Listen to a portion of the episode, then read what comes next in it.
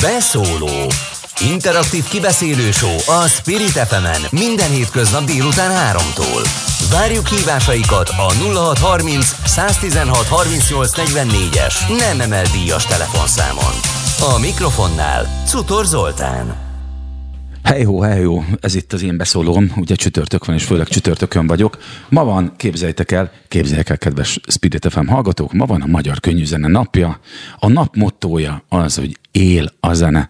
Nagyon sok médium, többek között ugye a mi rádiónk, a Spirit FM is csatlakozott. Nagy Szabolcs, az Indexen elérhető Füles Bagoly blog tulajdonosa, az ötletgazda, de ennek az ügynek, már mint hogy él a zene, és hogy május 12 a Magyar Könyvzene világnapja, vannak nagykövete is. Nem volt kérdés, hogy vállalom a nagyköveti feladatokat, fogalmazott Bagosi Norbert, aki Harcsó Veronikával, Soblocher Barbarával, aki ugye a Blaha Louisiana frontembere, eh, eh, front asszonya, Tariska Szabolcsa, az ünnepel szövegíróval nagykövetként népszerűsíti a Magyar Könnyűzene napját. Tehát ez van ma, és emiatt mi is úgy döntöttünk, hogy a magyar könnyűzenéről beszélünk minden vonatkozásban. Popzenei, színházi és filmzenei vonatkozásban is. Május 12-én ugyanis azt demonstráljuk, hogy jöhet bármilyen baj, koronavírus vagy más, a zene, a magyar zene élni fog. Mind, mindörökké. Hát ámen, így legyen első vendégem, aki tulajdonképpen az állandó vendégem most itt a beszólóban, Kovács Adrián kollégám, Adrián kollégám és barátnőm, nem barátom, aki, aki zeneszerző, karmester, az Operett Színház és a Víg Színház karmester és zeneszerzője is egyben. Kedves Adrián, él már a mikrofonod. Köszönöm, hogy itt lehetek, köszönöm a meghívást, és köszöntök mindenkit. Veled elsősorban a színházi zenéről, de a popzenéről is beszélgetek, mert azért kikacsintgatsz meg, meg azért nagyon sok színésszel is kapcsolatban, vagy nyilván így a színházi munkák kapcsán, így aztán azt feltételezem, hogy talán még a filmmel, vagy filmekkel is. Ö, nyilván volt egy legendás kora a magyar színházi könnyűzenének. Ez az operett korszak volt. Most hogy látod? Tehát az operett korszaknak azt sokan mondták már, leáldozott, de azért az operett színház az, az évtizedek óta mégiscsak dübörög. Talán az egyetlen olyan magyar színház, vagy a nagyon kevés a magyar színház egyik, ami többé-kevésbé eltartja magát. Hogy látod, hogy a, a színházi, színházi könnyűzene az most leszálló vagy felszálló ágban van jelen pillanatban Magyarországon? Ugye alapvetően az operett az szerintem könnyű zenei műfaj, ami a... Ö, ami a mai könnyű zenékkel nem egyeztethető össze. Így, így van. Ez ma, ma csak úgy, mintha sokkal korábbra megyünk vissza. A könnyed, a zingspilek, a vígoperák, szerintem azok is könnyű zenék. Tehát a régi népoperák, azok is a, a kornak, meg a, a tömegeknek szóltak. Úgyhogy az operett is ebből, ebből a hagyományból van. Aztán az egyre komoly zene is be lett. Nekem ebből fordulópont, amikor a képzelt riportot csinálták meg a Víg Színházban, amikor már ak- akkor abban az értelemben is könnyű, évek 73, igen. igen. És akkor is, na akkor tényleg könnyű zenével Hát határozottan ugye, hogyha bár meglepődnék, hogyha egy hallgató ő, ő is nem tudná, ő, hogy ugye ez az LGT és Presser Gábor alkotása, legalábbis zeneileg ez a mű, és Déri Tibor regény. Déri Tibor alapján. regényből, igen. Hát én onnantól datálom ezt, hogy itthon a magyar, színházi, a magyar színházban, mert alapvetően a Ameriká, az amerikai színházi zene, az musicalek, azok a jazzből indul. A jazznek meg a klasszikus zenének a keverékei. Mm. És akkor ez szerintem tök jó és tök eredeti dolog, hogy itthon ez, ezt a magyar rockkal és lett, ez. lett ennek valamilyen komolyabb folyamány? Ugye 73-ban kijött, aztán 80-as években ott volt az István a király, ami, ami a, mint, ugyanúgy, mint egy a képzelt riport, az István a király egy mai napig ikonikusnak számító ö, mű, színházi mű, színházi zenés játék, vagy nem tudom, hogy mi ennek a neve, rockopera. És ezt rockoperának hívjuk. De hogy, de hogy egyébként va, le, akkor talán 70-es, 80-as években volt egy-két felfutása ennek. Hogy áll ez ma? Nyilván azért kérdezem, mert az, hogy, az, hogy a Kálmán Imre vagy a Lehár Ferenc operettek mennek-e vagy se, az talán nem érdekes abból a szempontból, hogy ezek bár remek művek, és nagyon népszerű darabok, és darabok voltak száz évvel ezelőtt is, de de hogy ezek mégsem új darabok. Tehát, hogy, hogy és nem véletlenül vagy te vendég, hiszen te színházi karmester és zeneszerző vagy, és könnyű, főleg könnyű zenét érsz színházaknak, hogy, hogy ennek most ezek szerint van egy ilyen felfutó ága, mert áruljuk el, hogy te 30 éves vagy? Hát? Igen. Te 30 Igen. éves vagy. Tehát nem arról van szó, hogy behívtam egy nyugdíj előtt álló színházi karmestert, hanem egy fiatal tehetséget, aki évek óta ö, brilliáns ö, műveket alkot ö, budapesti színházaknak, zeneműveket. Lehet ezt felfutásnak hívni igazából, de nem tudom, lehet, hogy érdemes említeni a nagyon commerce dolgokat is, aztán, Persze. aztán Mert hogy nem... Nyilván egyrészt mindenről beszéljünk, minden, ami könnyű. Tehát beszéljünk arról is, amikor az arénába ö, buszokkal utaztatott nyugdíjasokkal töltenek meg egy, egy tahóval támogatott valamilyen könnyűzenei eseményt, Igen, amivel vagy tele van plakátolva az egész ország. Miért nem beszélhetnék erről is? Hiszen ennek a műsornak az a címe, hogy beszóló itt a Spirit FM-en. Végre. Pláne akkor az a címe, amikor én vezetem. Hát alapvetően szerintem ö, musicalt azt nem csak zeneszerzők írnak, hanem bárki, aki akar, hiszen az főleg üzleti, illetve nagyon nagy százalékban üzleti ö, beruházás is azon túl, hogy művészeti tevékenységet folytatnak benne emberek. Tehát musicalnél nem első számú szempont sajnos, meg még, hogy az értékes és igényes legyen, hanem Vagy kö- már. vagy már, igen. Ö, tehát könnyű zenéből megalkotni egy darabot szerintem könnyű, hogyha annak nincsen intellektuális töltete. Tehát Egyszer ez azért próbált ki, annyira nem találni. könnyű. Ö, Figyelj, én, én azt gondolom, hogy, hogy egy kívül, kívülállóként, vagy picit kívülállóként nekem úgy néz ki, hogy akik elmentek az arénába, azok azért vitték el a darabot oda, mert egyrészt voltak jó kapcsolataik ahhoz, hogy TAO pénzből megtámogassanak ilyen gigantikus költségvetésű, hát valljuk be ilyen, ilyen lufikat, tehát mondjuk se művész, se szakmai értelemben egyébként túl nagy súlya vagy jelentősége nincs, de most nem, nem az a lényeg, hogy azokat bántsuk, hogy nem azért léptek ők olyat, mert amúgy a színház és a színházi zene egy annyira zárt közösség, hogy azt mondják, hogy, hogy nekünk megvan, a- megvan 1970 óta az a négy-öt ember, akit foglalkoztatunk színházban zeneszerzőként, és másokat nem engedünk be. és lehet, hogy mondjuk a Rakoncai Viktor is tök szívesen bemenne színházi zenét írni mondjuk a Madácsnak, vagy az operetnek, csak megmosolyogjátok. ne, nem így van ez? Biztos van ilyen, sőt, száz százalék, főleg itthon ez nem, nem annyira szerzőcentrikus dolog, hanem inkább rendezői. Te vagy, vagy a művészeti vezetés kitalál egy embert, vagy egy csapatot, és velük megvalósítja a tervét. Én most ezt így látom. És tulajdonképp nekem ez szerencsém is a darabjaimmal. Igazándiból nem, nem adtunk egyértelmű választ arra, hogy most felszálló vagy leszálló ágban van. Akármelyikben van, szerintem az magyarázatra szóló. Te hogy látod most, hogy inkább felszálló ágban vagyunk? Mármint színházi könnyűzene tekintetében itt Magyarországon? Színházi könnyűzene esetében sajnos szerintem inkább leszállóákban vagyunk, de mindig kijön egy olyan mű, ami arra érdemes, hogy van remény. És vannak ilyen pályázatok? Én tudom, hogy a Madás Színház néha meghirdet musical pályázatokat. Kérdés, hogy azokból például lesz-e valami? Hogy, hogy, hogy láthattam én már mondjuk a körúton kiplakátolva olyat, amit, amit mondjuk a, a teljesen civil, amúgy na, nagyon tehetséges és arra méltóan talált ember megnyert egy pályázatot, majd utána a Madás Színház, vagy bármelyik más színház, és nem csak Budapestről, akár vidékről is beszéltünk, hogy az sikerre vitte. Ö, hát a, a, például a Madácsnak a, az a, pály, a legutóbbi pályázatán most mutatták be múlt héten a Tényleg? 15. című darabot, ami annak a díjnyertes darabja volt, még nem láttam. Ez a Kazinciról szól, mint 15. vértanú. Ó, aha. És ezt kicsit ilyen, tényleg nem láttam, úgyhogy nem akarok róla sokat okoskodni, vagy beszélni, mert közben természetesen figyeltem a, a magát a pályázatot is, a Madács pályázatot is, meg utána is, tehát ez egy kicsit a Hamilton most nagyon nagy siker Amerikában, meg Londonban, és annak a mintájára, tehát hogy ott teljes a rap, ö, meg a, a könnyű teljesen könnyű zenei alapokon van dramatizálva, szinte operába fűzve. Szerintem és ez, ez a 15 egy... is? Ilyen? Igen. Tehát igen. ebben is rep. És a, maguk a, a, az operett színészek, vagy a Madás Színház énekes színészei reppelnek benne? Igen. Vagy? Olyan az egész ha. forma felfűzve. Nem, nincs, külön, az, nincs az átmenet a próza lehet. és az ének között. Szerintem ez egy nagyon izgalmas dolog, mert alapvetően szerintem ez színházi forma kérdése, hogy könnyű vagy komoly zenét használunk-e.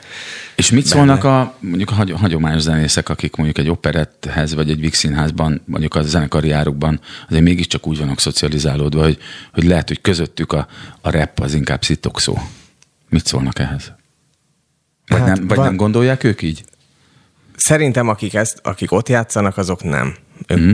Sőt, ott kicsit ilyen gyári szinten hmm. beülnek az árokba, és eljátszák. Tehát, aha. Tehát de, most kiábrándítasz bennünket azzal, hogy nem érdekli őket ezen, amit játszanak ezen a karjárok? De érdekli őket, meg nyilván én is érzem az operetben is, meg a vígben hmm. is, amikor, hogy most ez hmm. szeretett, vagy kevésbé szeretett előadás, amit játszanak, nyilván sok hmm. múlik. Az nagyon érdekes, hogy sokszor az a szeretett darab a zenészeknél, legalábbis ez most az én meglátásom, aminek szép a kottája, és el lehet játszani.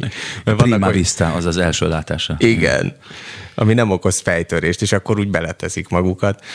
A, eszembe jutott, hogy, hogy ugye a színházat is, és hát a könnyű zenét meg talán még egy picit durvábban sújtott az utóbbi két év, ez a pandémia, ez a Covid őrület, a Covid borzalom. Ez bárhogyan befolyásolhatta szerinted a magyar színházi zenés darabok fogyasztását? Vagy, vagy inkább azt kérdezem, hogy ugye azt mondtad, hogy inkább, inkább leszálló ágban van a magyar színházi könnyű zene, hogy ennek lehet köze az utóbbi két évhez? Szerintem ennek nincs. Ez a leszálló ágot én, én arra értettem, hogy, hogy nem, hogy gyorsan összerakják a darabokat, van valamilyen szövegkönyv, és írnak hozzá valamilyen dalokat és nincs meg benne az a művészi többlet. Tehát, hogy nem érzed azt, hogy nagyon adni akarnak, vagy nagyon mondani akarnak valamit, Igen. hanem, Hat, hanem sikerdarabokat akarnak csinálni. akarnak, meg, ö, valamilyen megfigyeléssel, de, hogy ezt hogy csinálták a jobb darabok. De nekem van egy olyan illúzióm, hogy, hogy mikor ilyen ilyeneket hallok, amiket most mondasz, hogy sikerdarabot akar valaki csinálni, és gyorsan pénzt akar keresni, az inkább az arénában bemutatott, tau nagyon támogatott darab, és a kőszínházban meg azt gondolom, hogy, hogy nagyon okos, nagyon művész, művészi, nagyon érzékeny emberek összeülnek, és azt mondják, hogy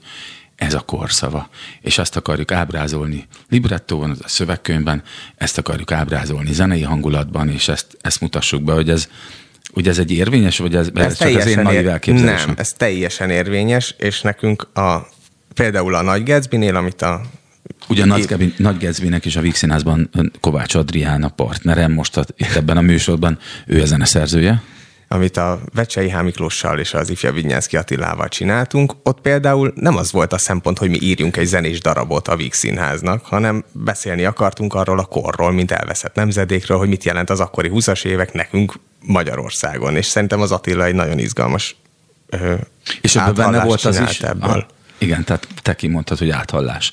Hogy ebben benne van az is, hogy, hogy mi magunkat, bár mi nem, azért nem teljesen egy korosztály vagyunk, tehát én 20 évvel idősebb vagyok nálad, vagy több mint 20 évvel, de hogy, hogy mondjuk az én generációm és vagy a tiéd az elveszett generáció, úgy, érz, úgy érez, érezzük úgy? Szerintem igen. De milyen értelemben elveszett? Tehát mitől elveszettebb, mint mondjuk az, aki az 1980-as években volt annyi idős, mint most mi? Vagy azok is elveszettek? Fú, le, ö, most sarokba szorítottál. Most sarokba szorítottál. Szerintem ez az önmagunk keresése, és ez a folyam, nem, amikor, amikor akkora szabadság ö, szabadult ránk, hogy nem tudunk vele mit kezdeni. Aha. És ez, ez köt Jaj, de minket. Jó. Igen, egyébként szeretem, hogyha ez felvetődik, mert erre mindig azt tudom mondani, mint a magyar jelenlegi kortás könnyűzene egyik legnagyobb gitáros ikonja, Dandó Zolika. Ő mindig azt szokta mondani, ugye az internetre, hogy ha minden van, akkor semmi nincs. Igen. Hát amikor egymásnak másolgattuk kazettán a zenei kincseket, teljesen mindegy, hogy az ACDC volt, vagy, vagy Slayer, vagy egy Depes mód, vagy egy Brosz, vagy tök mindegy, bármit mond, vagy egy Red Hot Chili, amikor még ugye nem volt nem, nem volt ez a digitalizáció, még MP3 se. Streaming oldalak meg pláne nem, akkor sokkal nagyobb nimbusza volt a zenének, a zenészségnek, meg ennek az egészségnek. És úgy veszem észre, hogy sokkal kevesebb inspiráció volt akkor, viszont sokkal egyénibb stílusok alakultak ki, aki azokon. De jó, hogy ezt mondod, mert képzeld, arra akartam, hogy kiukadjunk így a fél óra végén, vagy a szűk fél óra végén, ami nekünk van, és még azért van egy 7-8 percünk, úgyhogy ezt ki tudjuk tárgyalni, hogy oké, okay, azt mondod, hogy a pandémia alapvetően nem befolyásolta a színházi fogyasztás. Viszont, De abszolút befolyásolta, csak arra nem tértem ki teljes mértékben. Mert, mert azt, ugye azt válaszoltad erre a kérdésemre, hogy a vagy az, azt mondtad, hogy az érdeklődés nem befolyásolta inkább? Nem, az érdeklődés befolyás, a, min, a könnyűzene minőségét és a könnyűzene és a színházi zene kapcsolatát azt nem befolyásolta a pandémia, mert az, ha uh-huh. dübörög, anélkül is születnének a darabok, és nem biztos, hogy mindig a legjobb Akkor minőségben. Akkor mi az, ami befolyásolt szerinted a pandémia? Ö, elképesztő a jegyeladási ö, vissza, visszaesés. Na, sokkal kényelmesebbek vagyunk, ö, mint nézők. Ez az utolsó pillanatos, nem? Utolsó és pillanatos, és aztán inkább se. mégse. Aztán Igen. végül nem megyek el, akkor vissza visszaigénylem, nem tudtam elmenni egy egyet, és nagyon, nagyon, nagyon látszik. Igen, ezt, ezt tényleg több helyről hallom, és amúgy prózai daraboknál, és egyéb más könnyűzenei produkci, produkcióknál, akik korábban dupla teltházakat csináltak Budapesten, és most egy előadást csinálnak, vagy egy koncertet csinálnak félházzal. Így van. Ikonikus előadókról van szó. És ha már itt tartunk, hogy, hogy a pandémia alatt nyilván, ha más nem kényszerből, ez az egész streaming, meg online szórakozás, online kultúra keresés, vagy ott találom meg azt, amire szükségem van zenében, üzenetben, ideológiában, ez befolyásolja egyébként a, a színházi zenét? Vagy akár csak a pandémia előtti időszakban, amikor ugye már a YouTube nagyon pörgött, talán már a TikTok is pörgött valamennyire, de, de Spotify meg a többi streaming oldal is pörgött, hogy az nyilvánvalóan átalakította az emberek zenéhez való hozzáállását alapvetően. Még az is lehet, hogy a zenei stílusokhoz való hozzáállást is, hogy ez jelent, megjelenik a színházi zenében, meg az alkotásban? Ö, Már hogyha van értelme a kérdést. Nincs értelme, de nincs, meg, igen, megjelenik. De, mindegy. De igen, abszolút, és az saját életemben is tapasztalom, hogy ha sokkal tágabb a keresés, sokkal hm. több helyről lehet inspirálódni, és emiatt sokkal nehezebb alkotni, vagyis nekem. Aha. Hogy most miből fogalmazom azt, azt amit Azért, mert olyan sok minden a rendelkezésedre uh-huh. És akkor ilyenkor nem, nem egyszerűbb a felé mozdulni, hogy, hogy akkor megpróbálok valami nagyon lecsupaszított, valami nagyon egyszerű dologból De hogy nem, ekkor jön a Beatles.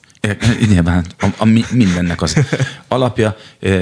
Azért kár, hogy elhangzott ez a szó, mert hogy most a magyar zenekar, és sajnos a Beatles nem magyar zenekar, ez szerintem Magyarországon nekem a legnagyobb szívfájdalmam, de de van egy magyar Beatles is, az az Illés. Az Illés. És van egy magyar Lennon McCartney, ez pedig a Szörényi Brody. Így van. És ö, ö, még maradjunk ennél a streaming dolognál, hogy ez így befolyásolta. Oké, okay, befolyásolja ez a streaming kultúra, magát a zenei inspirációt is, de, de érezt, tettek valamit, vagy eljut hozzátok hogy a közönség elvárásait is befolyásolja ez? Tehát a közönség is ilyen gyorsan fogyasztható zenei pillanatokat akar, mint a TikTok, vagy a mit tudom én. Ö, a teljes mértékben érzem a közönségen, de sajnos ez leginkább nem a streaming, hanem a komment kultúra miatt van. Aha. Amikor mindenki azonnal megfogalmazhatja az első gondolatát, vagy az első indulatát, kiírhatja magából, és emiatt például Bukott már ilyenbe bele darab? Szerintem igen, vagy bukikép, vagy Aha. nehezen jön ki belőle. Aha. Hát de akkor ez, ez azért nagyon veszélyes, mert hogyha mondjuk a konkurencia, tehát én nem tudom mondjuk, hogy a Víg Színház meg a Madár Színház mennyire konkurencia. Hát, sem ennyire szerintem. De mindegy, de tételezzük fel, hazudjuk azt De mondjuk bemutatónál igen, lehet, hogy igen, ugyanakkor. Hogy, igen, igen hogy, hogy mi van, hogyha a konkurens színház a másik darabját lehúzza ilyen kamu profilokról, ugyanúgy, mint az orosz propaganda működik. Vannak ilyen színházi orosz propagandisták, vagy vagy színházi megafonosok, tudod, akik, akik tolják a, a a negatív kommenteket, és akkor elbizonytalanítják az embereket, hogy ez, ez létezik. Hát az, ez... Attól tartok, hogy most ötleteket adtunk. Igen, de szerintem ez még eddig nem létezett, de most miattad igen, elkezdődik. Igen, igen akkor a Magyar Könyvzene napján igen, el, elgáncsoltam egy picit a Magyar Könyvzene minden, minden jó szándékom ellenére. Nem, és ha hogy... már itt tartunk, mondja? Ja, csak hogy olyan tapasztalat van, hogy én egy könnyű darabra akartam beülni, a címet sugalta, és nem azt kaptam, amit a címből sugalt. Aha. És ez, ez például ez már egy alkotónak nem adják meg a szabadságot, hogy átverjük adott esetben jó értelemben a nézőt. Uh-huh. Hogy ez mégse az, hanem e, amit, amit látok, amit azt várom el. Aha, tehát e, nehezebb meglepetést okoz, Igen. mint hogy egyből kint van a Igen, és vélemény. ez talán a TikTok, meg az ilyen gyors keresők miatt ez, ez befolyásoló. Ha már, igen, ha már ez a streaming kultúra, meg internet, meg a két év virtuális ö, nyilvánosság, illetve virtuális magány, ö, influencerek. Az influencereknek lehet szerepe a mai kö, ma könnyű zenei színházi életben? Tehát fordultatok már influencerekhez, hogy, hogy valamit hype föl menő influencerekhez? Nem, de láttam már olyat, hogy az influencer magától elment, és mondott egy véleményt, és, és onnantól özönlöttek a nézők, akár vidékre is. Vagy éppen valahogy mondott valami valami lesújtó kritikát róla, csak úgy pár szóban, és akkor az úgy elterjedt, mert az influencer videókat sokkal többen nézik, mint egy este magát azt a hát színdarabot. Nehéz, igen, nehéz tiltakozni. Szerinted mi az, ami még fontos a zenében, vagy a könnyű zenében az embereknek? Vagy szűkítsük a színházi emberekre?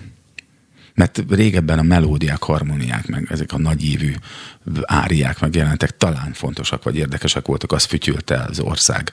Akár ezért már tévében látták még az 50-es évek végétől. Ö, aztán meg akinek volt lehetőség az operett színházban látott ilyet, olyan, mintha talán ezek nem lennének fontosak, és ez a fél óránk utolsó kérdése, de még jövünk vissza minden. Hát szerintem ö, azon túl, hogy én nagyon sok zenét nem szeretek, meg nagyon sokat igen, nem, ö, mindegyikből van érvényes, és olyan, ami értéket képvisel a melódiákból is, vagy olyanból, ami két hangból áll. Tehát, Aha. hogy bármi, annyi, annyi stílus van már közöttünk, és annyi van begyűlve, hogy szerintem nem ez a szempont, hogy vagy mi az elvárás. És néha rosszabb napjaimon azt érzem, hogy nincs is elvárás, ha, hanem csak csak Sznóvériából járnak az emberek. Így, hát ennyit a magyar színházi könnyű zenéről, folytatjuk a filmmel. De Kovács Adrián zeneszerző barátom marad velünk, és ma csak magyar zenék szólnak mindenfél óra végén. Ez itt a Beszóló Cutor Zoltánnal. Beszóló Interaktív kibeszélő show a Spirit fm minden hétköznap délután 3-tól. Várjuk hívásaikat a 0630 116 38 44-es nem emel díjas telefonszámon. A mikrofonnál Cutor Zoltán. És Kovács Adrián. Hát ilyen utolsó pillanatos visszaérkezésen meg soha nem volt, de hát így időzítenek a gyakorlat emberek. E, ugye ott tartottunk e, Kovács Adrián vendégemmel, aki karmester, és zeneszerző, az Operett és a Víg Színház zeneszerzője, hogy mi a szerepe, vagy felszálló és leszállóákban van a magyar könnyűzene, és ennek az oka az, hogy ma van a Magyar Könnyűzene napja, május 12-én, Él a zene címszóval, ugye Nagy Szabolcsa az Indexen elérhető Füles Bagoly blog tulajdonosa, az ötlet, ötlet ö, gazda, és kérdezem a szerkesztő kolléganőmet, hogy Balázs Ádi itt van-e velünk a, a vonalban, de itt is van az egyesen. Szia Ádám, Balázs Ádám filmzeneszerző a vendégünk Szia. telefonon a következő Szia, blogban. és uh, köszöntöm a hallgatókat is. Örülök, örülök, hogy itt tudsz lenni velünk, legalább telefonon. Te na, ilyen nagyon érdekes a kapcsolatod a magyar könnyűzenével és a magyar filmzenével is. Neked volt egy ilyen, egy ilyen reverse migrációd, mert te Amerikában lettél elismert, ott szereztél gyakorlatot, és mégis hazaköltöztél Magyarországra. Miért következett ez be?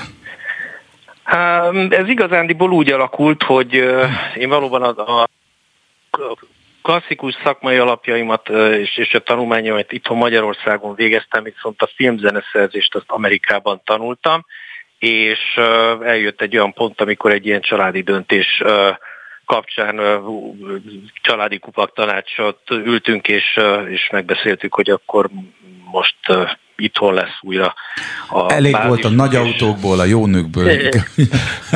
nem, mint hogyha nem Magyarországon lennének a legszebb nők, zárójel bezárva. Igen. Így van. így van, úgyhogy, úgyhogy így alakult, és, és akkor itt kezdtem el szépen dolgozni filmzeneszerzőként, és hát én a mai napig dolgozom igazándiból több országban a világon minden, minden pontjára, minden kontinensére, és amerikai produkciókban is gyakran írok zenét. Így van, HBO produkció. A... Tudsz mondani néhányat, ami a hallgatóknak is ismerős lehet itt Magyarországon, illetve hát nézőknek? Az, az, árnyak, az árnyakra én nagyon büszke vagyok, az egy Romániában készült HBO sorozat, és, és hihetetlen hihetetlen nagy, nagy, nagy munka volt, nagy falat volt. Ugye én itthon készítettem a terápiának a zenét is, az HBO mhm. sorozatnak, rengeteg nagy játékfilmnek volt szerencsém írni zenét, Enyedi Ildikó két a legutóbbi nagyjátékfilmjének, Deák Kristóf, mindenkitől kezdve a foglyokig, az unokáig, alkotásainak. A testről és lélekről, ugye annak Igen, is. a testről és lélekről és a feleségem története, igen, ez a két hmm. enyedi film, miért nagyon szép szakmai utat járt, és és hát tényleg sorolhatnám a Nagykarácsony uh, című nagyon nagy sikerű uh, produkció, ami igen, tavaly... És hadd emeljük ki, igen, hadd emeljük ki, hogy a Nagykarácsony az azért is volt különös siker, mert az amíg akkor került mozikba, amikor még kemény korlátozások voltak. Ugye, Így és a, ráadásul ugye a pandémia vége felé, amikor az emberek már egy picit le is szoktak a moziról, hát erről aztán biztos sok mozitulajdonos meg ebben érdekelt, meg filmes tudna mesélni, és ennek ellenére, tehát abszolút értelemben is nagy siker lett a film, hát még mi lett volna, hogyha ez az egész Covid őrület, ami megelőző, ezt megelőző másfél-két évben nem lett volna, pontosan, úgyhogy ez különösen pontosan. nagy büszkeség lehet, igen. Pontosan, és tényleg nagyon fantasztikus visszajelzéseket kaptunk a közönségtől. Szerintem minden, minden szegmens ennek a filmnek teli találat volt. Igen, én is úgy gondolom, ezt a feleségemmel láttuk, és ugye az egyik producere a filmnek Lévai Balázs közös barátunk, és Igen. volt szerencsém már a bemutatón is megtekinteni a filmet. Az utóbbi két évtizedben sok kritika érte a, a magyar filmeket, a filmeseket, hogy, hogy nem fordítanak elég figyelmet, hangsúlyt, hát uram, bocsánat, pénzt a zenére, a film zenére. Hogy áll most ez a dolog? Te hogy látod, hogy van ebben pozitív változás? Én úgy érzem, hogy igen. Azt, amióta itt vagyok, hát úgy nagyjából 2000, azt hiszem, talán 2013-ban csináltam Zombori, Zomborác Virágnak az Utóélet című filmjehez zenét, az volt az első magyar filmem, és nagyjátékfilmem, és hát azóta szépen folyamatosan hogy mondjam, tehát kapacitáljuk a zeneszerzők a a producereket, hogy, hogy érdemes élőzenével, érdemes nagy zenekarral felvenni, igenis, mind, tehát természetesen, hogyha a film megkívánja azt, mert hát nem minden filmbe kell nagy zenekar. Igen. Uh, Lelkesen bólogat hogy... egyébként Kovács Adrián karmester zeneszerző barátunk. Ja, szervusz, szervusz, szia Adrián. Úgyhogy, úgyhogy tényleg minden, ami a produkciónak a, a, az érdeke, a, az utóéletben például én üres üvegeken, meg dobozokon, meg mindenféle ilyen, ilyen szemétből kikukázott tárgyakon játszottam egy perkussionistát, a Pusztai Gábort, és az adta meg a karakterét, szóval, hogy nem, nem feltétlenül kell a szimfonikus zenekar, mindig valami, valami extra bele kell rakni természetesen a filmzenébe, hogy egyedi legyen. Én úgy érzem, hogy, hogy produceri szempontból nem, nem nem volt semmilyen ellenállás, és én szerintem, hogyha ez egy filmbe ugye nagyon hamar kell költségvetni, és hogyha a költségvetés okosan is annak tiszteletben tartásával történik, hogy ebben a filmben lesz zene, és mondjuk konzultálnak a zeneszerzővel, hogy mik, a, mik lesznek a várható költségek, akkor nem lesz probléma, és nem is volt. Tehát tényleg soha nem volt olyan, hogy, Ezt hogy, örömmel hogy hallom. volna.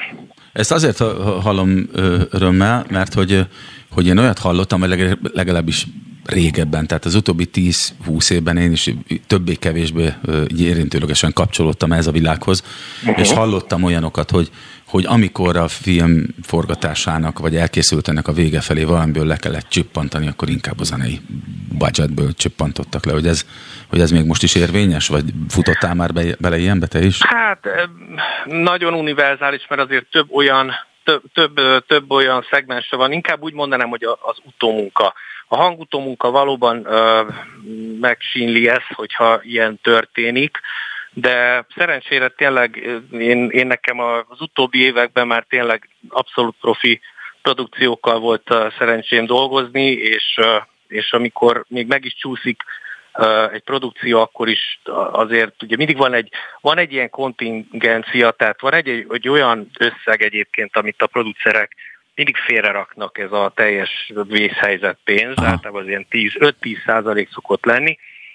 Nekem is egyébként ugyanúgy, amikor én megadok egy árajánlatot, ugyanúgy meg kell, hozzá kell raknom ezt az 5-10 százalékot, mert nem jön el az elész, nem játsz el olyan jól. És ez milyen bős dolog? Igen. Millió dolog lehet, ami egyszerűen Venni rajta, kell még szerző, hozzá valamit, igen. Pontosan igen. szerzőtől független dolog, meg hogy akkor még legyen egy dudukos is, vagy még egy szoprán szakszofonista, tehát hogy egy csomó olyan dolog van, ami így, így, így felmerül, de hogy az a lényeg, hogy, hogy, hogy ha ilyen eset van, akkor azért, azért mindig a producerek is nagyon belátóak, és akkor azt szerint alakítjuk Természetesen a filmnek nem, nem mehet kárára, tehát hogy én, én akár, akár milyen költségvetésű produkción dolgozom, mindig ugyanazt a szakmai szintet hozom, tehát hogy ez nincs. Hát ezt sokan meg tudjuk erősíteni, Ádi. Igen. Ö, Jó. Az, az mennyire, mennyire ö, igaz az a plegyka, vagy nem tudom, hogy plegyka egyáltalán, hogy, uh-huh. hogy az, hogy a ö, magyar filmekben elkezdett ismét igazán hangsúlyos lenni a zene, vagy fontos lenni a zene, az Andy Vajna érkeztével, vagy érkezésével ö, valósult meg, vagy, vagy akkor kezdett újjáéledni ez a szemlélet, hogy a zene mennyire fontos. Ugye ez köztudomású legalábbis ilyen filmes, meg zenész berkekben, hogy Andy Vajnának nagyon fontos volt minden produkciójában a filmzene. Igen, én úgy érzem, hogy, hogy Andy Vajna egy teljesen új korszakot kezdett. Ugye megosztó személyiség volt, de akárki akár hogy gondolkodik, bármilyen irányból mindenki elismerte azt a, a, azt a hihetetlen szakmai fejlődést, amin keresztül ment a filmipar, és, és én úgy érzem, hogy ő nagyon jó dolgokat tett, és nagyon jó dolgokat talált ki, és vezetett be a magyar filmbe úgyhogy az ő érdemeit nem lehet elvenni, és, és ez az egyik, valóban az egyik ilyen volt, hogy a zene Endinek nagyon fontos volt, és így tudtunk nagyobb hangsúlyokat fektetni ö, olyan, olyan filmekbe, tehát például ugye a Nagy Karácsonyban, vagy ott van az Így vagy tökéletes című film, Varsis Petinek a filmje, ami tavaly mutattak be, hát 26 vagy 27 zeneszám van benne, és ez nem csak az én munkám, hanem ezek tőlem független számok. Nagy karácsony tele van dalokkal, tehát, hogyha és ezek magyar van egy dalok, ugye fajta, többnyire? Igen, és hogy van egy ilyesfajta rendezői igény, mert Enyedi Ildikónál ugye az én zeném van, és nagyon sok klasszikus. Tehát, hogy, hogy ott is nagyon sok zene van. És ez a, a Feleségem története című filmben.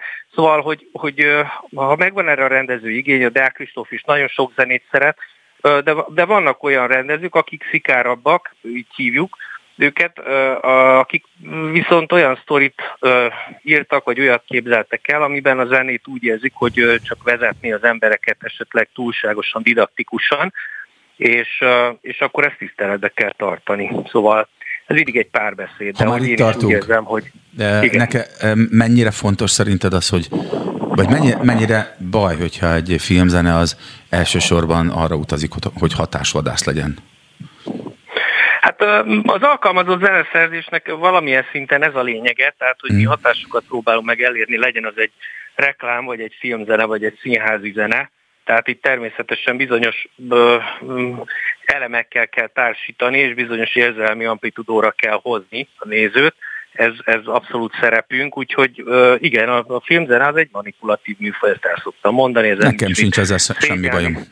Sőt, úgy általában a művészet is, csak nem tudom, van, van egyfajta ilyen kékharisnyás hozzáállás, ami, ami azt mondja, hogy ha hatásvadász bármi egy művészeti hát alkotásban, az, az, az lehet, hogy nem szerencsés. Én ezt úgy szoktam mindig megfogalmazni, hogy, hogy nem, nem mindegy, hogy érzelmes vagy érzelgős, és én szerintem ez itt, itt, itt nagyon sok minden múlik a Elég a, pontos. A, a szintjén, igen, és hogy az, hogy hogy prezentáljuk, hogy, hogy mekkora amplitudóval szólal meg az a zene, vagy mekkora, hát ízlés nagyjából, így hívjuk ezt most itt egy neked, szóval. Neked személy szerint mennyire fontos az, hogyha, hogyha kapsz egy felkérést arra, hogy kompletten alkosd meg egy filmzenét, beleértve ugye a, a, a, a, a vendégdalokat is, meg az írott zenét, mm. hogy, hogy a meghívott előadók közül magyarok legyenek a, a, az nagyon, nagyon, nagyon, nagyon fontos. Abszolút, nagyon, nagyon, nagyon fontos természetesen, mert uh, egy nyelvet beszélünk, nem csak egy zenei nyelvet, hanem egy minden szempontból egy nyelvet, és én úgy érzem, hogy uh, a legjobban így lehet kommunikálni. Uh,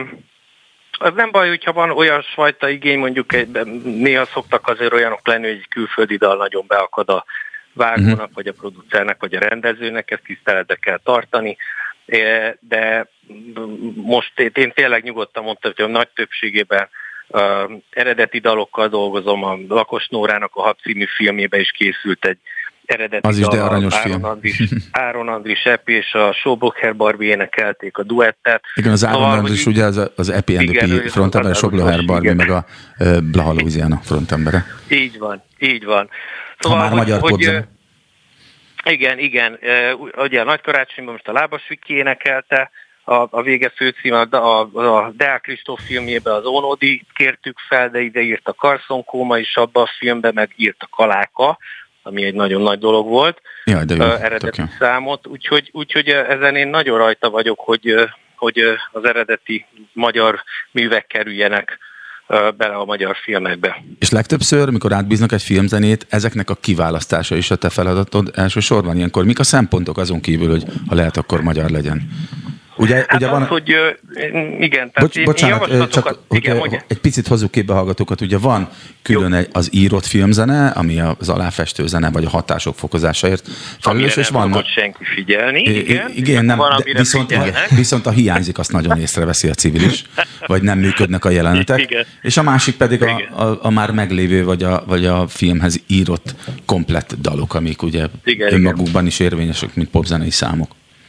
Így hogy, van, hogy így eh, van. mikor ezeket kiválasztod, akkor mik a legfontosabb szempontok? Az, hogyha mondjuk egy létező szám van, akkor, akkor általában ezt én a, a rendezővel együtt ö, szoktuk, vagy hát ugye a hármasban, a, vágó rendező zeneszerzőt mindenki egy kicsit külön úton, de azért mindenki hozzáteszi a gondolatait, hogy mit lehetne, de hogy de hogy nekem ö, valahogy az, az a szempontom, hogy ö, én nagyon mindig ugye sokkal jobban ismerem a film dramaturgiáját, mint azt, akit mondjuk esetleg felkérünk a, a mű megírására, hogy azt, azt lássam, hogy a, az arra a feladatra felkért előadó az teljesen önazonos feladatot kapjon, Uh-huh. olyan, ne egy olyan dolgot, amiben ő kényelmetlenül érzi magát, vagy nem jó benne, mert ilyen is van. Tehát, hogy Tehát a helyzethez engem keresitek az előadót. Hirtelen tradicionális kínai zenét kérnének fel, akkor mondanám, hogy, hogy keressenek egy arra megfelelő kollégát, tehát hogy ez, ez, ez teljesen oké, okay, tehát hogy öm, igen, tehát hogy egy olyan, olyan, olyan önazonosságot keresek, amivel viszont a legdirektebben tudja beletenni azokat az érzelmeket vagy gondolatokat, vagy az előadásába, vagy a szerzeménybe, és akkor ez a filmen ott van. Uh, szerinted egy filmzeneszerző szabadabb, mint egy popzeneszerző? Mint alkotó ember?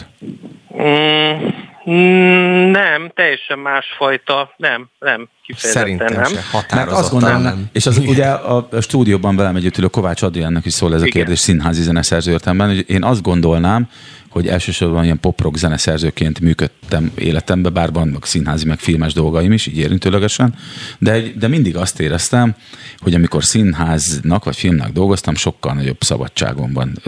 Ti, akik egy napi szinten ezzel foglalkoztok hosszú évek óta, ti nem így érzitek ezek szerint?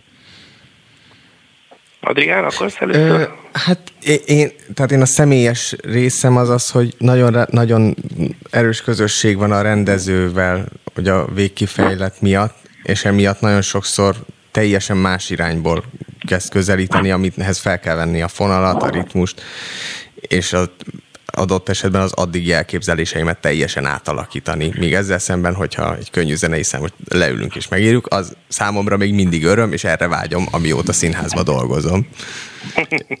Igen. Igen, Te, ezt, a, a, a, abszolút ez, én, én szerintem ez is öröm, tehát hogy természetesen amit csinálunk, az is nagyon nagy öröm, de Persze. valóban más, más a kihívás, más a kihívás. Tudnék, a kihívás az egyik részben az, hogy írjál egy nagyon jó számot, és az is nehéz, tehát hogy számot lehet írni, de egy nagyon jó számot azért nehéz írni. Majd és, megmutatom. nem, hát te aztán tényleg rengeteg, rengeteg csodás zenét írtál. De híres vagy, nyilván nem ezért De mondtam. hát nem magadra gondoltál. de tényleg így is van, és így is gondolom.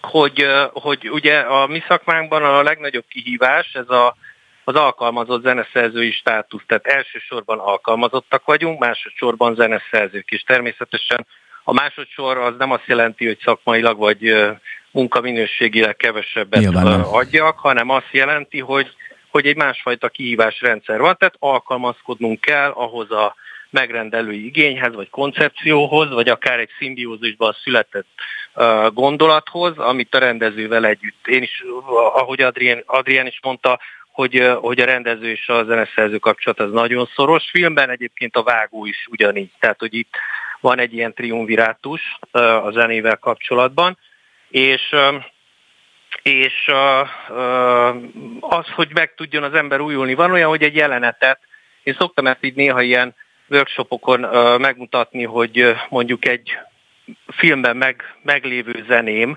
hányfajta faceliftet, új arculatot kap a, a, a revíziók alatt, és hát van De olyan, hogy 6-8-10 6-8-10 verzióból, tehát hogy honnan indulunk el hova, és most éppen meghívtak egy nemzetközi konferenciára, és pont most ma reggel beszéltem a Deák Kristoffal, hogy hogy melyik zenéket mutogassam, és ő, ő volt az, aki azt mondta, hogy de Ádi, hát küldtél nekem egy, egy filmzenét, vagy az egyik főtémát, a Rudinak a főtémáját, amiből lett egy ilyen tök ilyen izgalmas, ilyen nagyon abit, ilyen western zene, de hogy ezt először úgy küldtem el, hogy ez egy lassú szám volt, tehát lassú zene volt.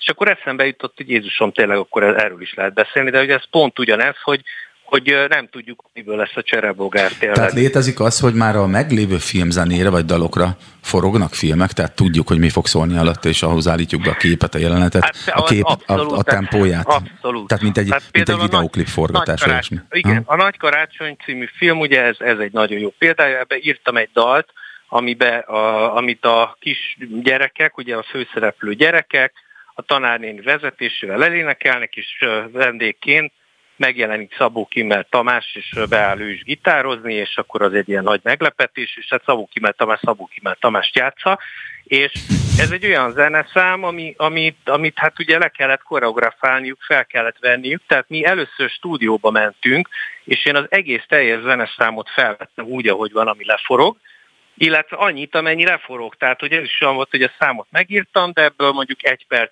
húszat vettünk csak fel képre, és annyit vettem fel stúdióba, mert tudtam, hogy abból meg vagyunk, és úgyis azt is tudtam, hogy ez, ez egy előadó által lesz ugye bemutatva majd a film végén, tehát hogy nem a gyerekek énekelnek kétszer, és a teljes hangszerelést Kotta szerint betanítottam például a gyerekeknek, mert itt ők játszottak, tehát minden olyan, mindenki, aki énekelt ebbe, valami, ahhoz a hangszerhez értett, és megnézte a kottát, és úgy tudták teljesen kis profiként le, lejátszani a beadott anyagot, amiért nyilván Magnóról jött, tehát nem Magnóról, ez már nincs, de, de hangszóróról.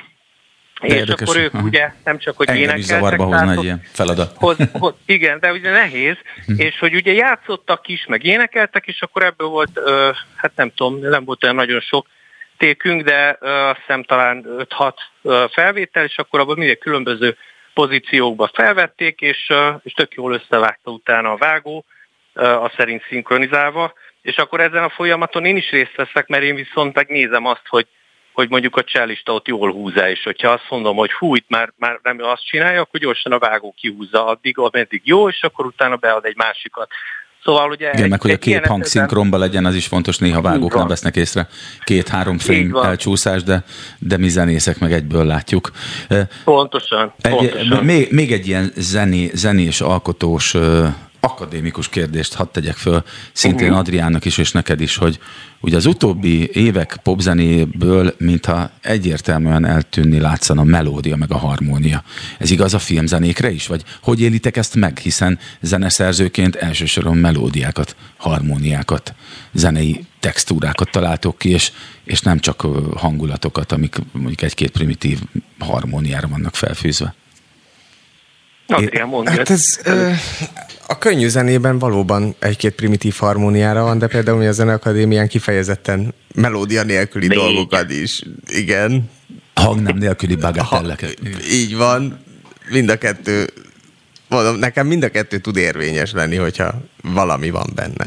Jó, de most a melódia meg harmónia de... nélküliség alatt nem a, de, de tényleg nem mondjuk Liszt Ferenc időskori hangnem nélküli bagateljére gondolok, hanem arra, hogy hogy ez a, a, a könyökünkön jön ki, az a, az a három-négy akkord, és tényleg száz pop dalból 95-ben ugyanazok, ugyanaz. ugyanazok a dallamok, és, és, és nincsenek érdekes dallamok, sőt, ha előállsz egy olyan ötlettel, akkor inkább lekaszobolják, mint amikor a, a Laokon szoborcsoportról levágják a kiálló részeket, és mikor már csak egy, egy kő tégla marad, egy szikla tégla, akkor mondják azt, hogy na kész vagyunk. Hogy ez mennyire, mennyire ö, nyomaszt benneteket, mint, mint, akár mint elvárás, vagy így a mai popzenével kapcsolatban, hiszen ti azért ilyen könnyű felhasználók is vagytok nyilván.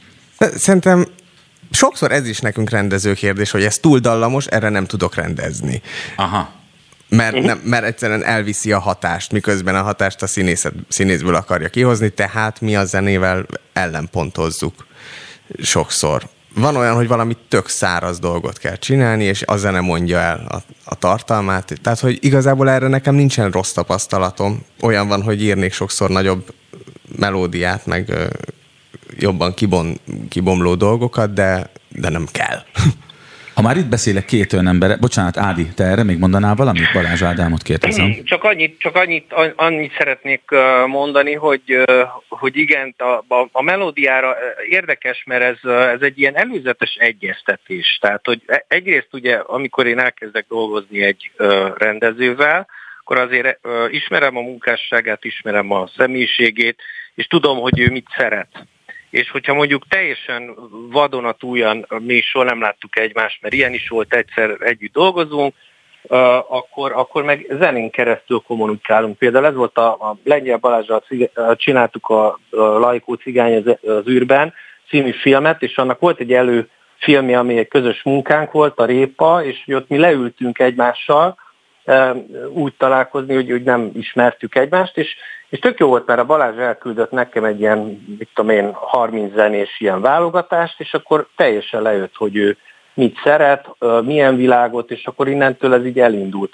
De tényleg film, filmben is ugyanez van, amit az Adrián mondott, hogy, hogy ugye az elsődleges szempont az az, hogy, hogy a, az üzenet átjöjjön, a dialógus üzenete. Tehát a mixben is például, amikor kevernek egy filmet, ez a fontossági sorrend, hogy szöve, vagy a dialógus, a hangeffektus és zene. És ez, ez, az, ez az alapsorrend, amikor persze az van, hogy, hogy uh, Ain't No Sunshine uh, When She's Gone, és a Nothing uh, Hill-be vagyunk, és, és uh, hatalmas nagy zenei montázs, akkor persze, hogy feljön a zene, de ez az alapfelállás, és akkor így ebből mindig, a, ahogy, ahogy éppen alakul, úgy, úgy, úgy mesterkednek a hangmesterek. Um, Kedves beszóló hallgatók, tudják, hogyha ezért egy ilyen előadásra be kellene fizetni Balázs Ádámhoz, hogy ilyeneket osszon meg velünk, ilyen szakmai hasznosságot, ez milyen drága lenne, úgyhogy vegyék úgy, hogy ez, ez egy nagyon értékes ajándék, amit most átadunk a hallgatóknak. Az van, egy pár másodpercünk van még, de van egy nagyon fontos kérdés, amit mivel itt most kettőtökkel beszélek, Kovács Adrián karmester zeneszerzővel, illetve Balázs Ádám filmzeneszerző kollégámmal, barátommal, hogy a zenészek, a filmesek és a színházi emberek ugye külön klik. Ha össze kellene kapcsolni ezeket a szálakat, akkor nagyon kevés olyan ember van, akiről azt gondolom, hogy alkalmas. És ti ketten, tehát Adrián és Ádi, ti ketten olyanok vagytok, akik, akik erre alkalmasak lennétek, hogy összekapcsoljátok ezeket a szálakat. Sokszor nem találnak egymásra ezek a, ezek a szegmensek úgy, hogy közben meg igény amúgy lenne rá. Volt már ilyen szándék bennetek, hogy összehozzatok ilyen színházi zenész filmes ügyeket, csak hogy, hogy legyen egy közös platform, hogy megismerjük egymást, meg lehessen miből válogatni. Tudom, hogy ez udvariatlanság erre 15 másodpercet adni, mint válasz, de lehet, hogy az igen és nem is elég.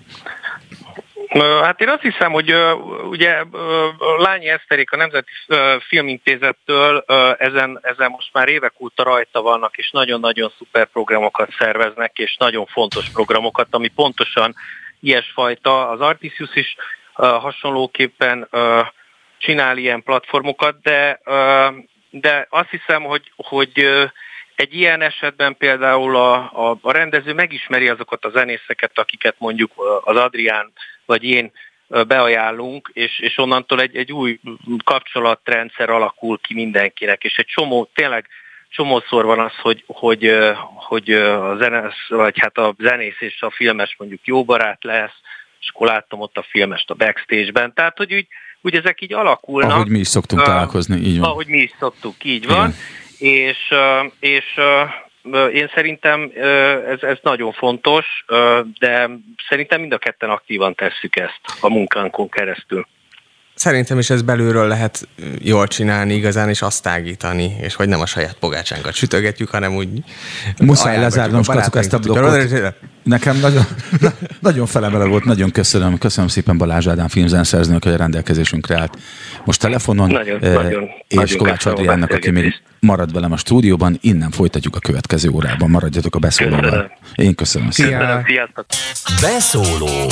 Interaktív kibeszélő show a Spirit fm minden hétköznap délután 3-tól. Várjuk hívásaikat a 0630 116 38 44-es nem emel díjas telefonszámon. A mikrofonnál Cutor Zoltán. És bele szemben Kovács Adrián, zeneszerző karmester barátja ül, és amiatt vannak zenei témában nagyon is érdekelt vendégek ma a beszólóban, mert ma van a Magyar Könyvzen napja, a mai motto az, hogy él a zene. Nagy Szabolcs, a Füles Bagoly blog tulajdonosa, mint ötletgazda indította ezt a mozgalmat, és nagyon sok, több ezer magyar áruházban és nyilvános helyen ma csak magyar zene szól. Nagyon sok médium csatlakozott ehhez, a többek között a, a Spirit FM is, ahol ugye most szól az adásunk, és itt van velünk az a telefonon. Borsa Kata, Szervusz Kata, az Öt Templom Szia. Fesztivál, a Győri Öt Templom Fesztivál főszervezője, és ha jól tudom, de kérlek, javíts ki Kata, te a Fesztivál Szövetség alelnöke is vagy, ugye? Hát már az elnöke. Már az elnöke. Ó, ne, ne is haragudj. Akkor engedd meg, hogy, engedd meg, hogy gratuláljak, és mi holnap találkozunk is, megjátszom. Ö, ugye mivel a Fesztivál Szövetség vezetője is vagy, az elmúlt két év után ö, nyilván alapvető dolgok változtak meg, akár a közönség megszólításában, a szervezésben, azt mondják szervező ismerősen, hogy nagyon sok minden felborult ugye a pandémia miatt. Neked mi a tapasztalatod erről?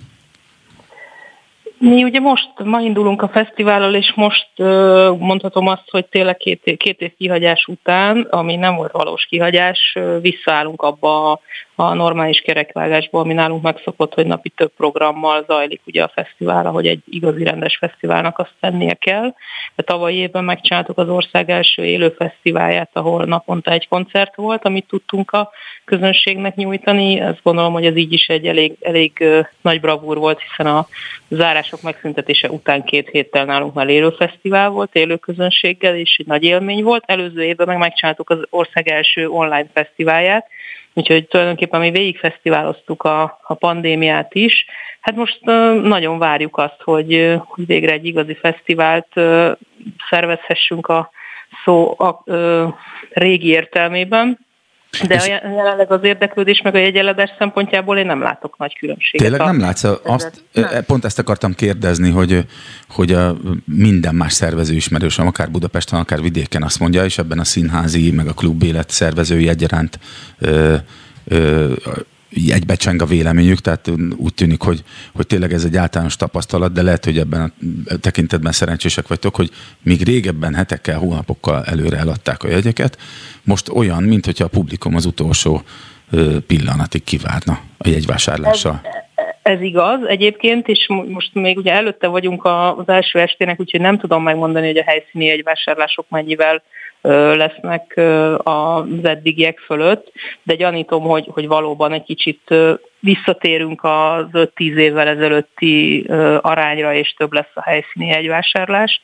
5-10 évvel ezelőtt így volt, egyébként pedig akkor nem fenyegetett bennünket semmi pandémia, nem eszünkbe se jutott tehát, ilyesmi. Tehát, hogy az, az, hogy online meg lehet venni egy jegyet otthonról a fotelból, az egy nagyon kényelmes Aha, dolog. Tehát az online, igen, az elterjedés. Tehát az, hogyha azért el kell menni egy másik helyre, nem oda, ahol a koncert lesz, akkor az már nyilván egy plusz kör, és hogyha ha tudod, hogy azon az adott helyen nem lesz teltház, és úgy is tudsz venni aznap is jegyet, és mondjuk nincsenek ilyen early bird kedvezmények, ami miatt motiválva vagy, akkor igazából teljesen mindegy, odáll az ember a kapuba és megveszi. Tehát, hogy ez a, ez a 90-es évek hőskorszak koncertjegyvásárlás, ez nyilván az online világgal eltűnt, és, és nagyon sok a, a, az online előre megváltott jegy. Praktikusan, akár csak úgy, hogy mondjuk a mai napon megváltja az esti programra, mert akkor nem kell sorba állni, és kényelmesen. Na kíváncsi vagyok, holnap meg is kérdezlek erről, hogy mik a tapasztalatok majd az első nap után. Meg hát nyilván holnap este meg kiderül, hogy a holnapi napról is mik a tapasztalatok, hogy nálad ö, ilyen nagy, nagyon jó érzékkel nyúlsz mindig szervezőként ahhoz, hogy az irodalmat és a zenét elegyítsd. Te, a, a te rendezvényeiden ez sokkal gyakoribb, mint egyéb más rendezvényeken. Azért van ez, mert neked ilyen az ízlésed, vagy az a tapasztalatod, hogy erre jobban mozdulnak a, az emberek, inkább kíváncsiak egy ilyen rendezvényre, mint önállóan egy irodalmi estre, vagy önállóan egy zenei eseményre? Vagy azért, mert... Nálam, hát igen? Az alapvetően egy belső igény a részemről, vagy a részünkről mondhatom így az egész csapat nevében, hogy minőségi kultúrát szeretnénk szolgáltatni. Tehát nem a tömegigény kiszolgálását tűztük zászlónkra, hanem azt, hogy, hogy olyan minőségi programokat hozzunk, ami, ami azt mutatja meg, amit mi szeretnénk a közönségnek mutatni. Ez, ebben nyilván benne van az, hogy, hogy, hogy ez, a, ez minket így érdekel, hogy irodalom és, és zene együtt, vagy, vagy színházi produkciók, szín, templomokban. Ugye nálunk speciális az, hogy templomterekben zajlanak a, a produkcióknak egy nagy része, nyilván az egy kellő komolyságot, vagy egy, egy bizonyos átszellemült helyzetet is igényel egy, egy, egy produkciótól, tehát nyilván nem, nem olyan típusú koncerteket viszünk templomterekbe, mint amit mondjuk egy arénába vinnénk, de, de azt gondolom, hogy, hogy most e felé egyébként nagyon sokan mennek. Tehát egyrészt az ilyen emlékévek és ehhez kapcsolódó pályázatok kapcsán is sokan gondolkoznak el azon, hogy egy-egy költőt feldolgozzanak, vagy írót feldolgozzanak zenészként, vagy, vagy hogy valamilyen, valamilyen tematikus műsort állítsanak össze, meg úgy nem tudom, úgy, úgy amúgy az, az, az, az, az a jó, jó vonal van talán, hogy így az irodalom felé a zenészek fordulnak, tehát nem csak saját dalszövegeiket, hanem megzenésített verseket is hallunk sok Igen, kicsiben egyébként nekem is ez a tapasztalatom, hogy ez így van. A programotok kínálatát az módosította, hogy gyakorlatilag két év reszet történt a fejekben? Tehát amikor összeállítasz egy ekkora szünet után egy újból egy teljes Sőt Templom Fesztivál programot, akkor benned, így motoszkál benned az, hogy vajon az emberek gondolkodása, vagy, vagy ízlése, vagy, vagy a legbelsőbb érzelmei, félelmei, reményei hogyan változtak? Ez, ez szerepet játszhat ebben?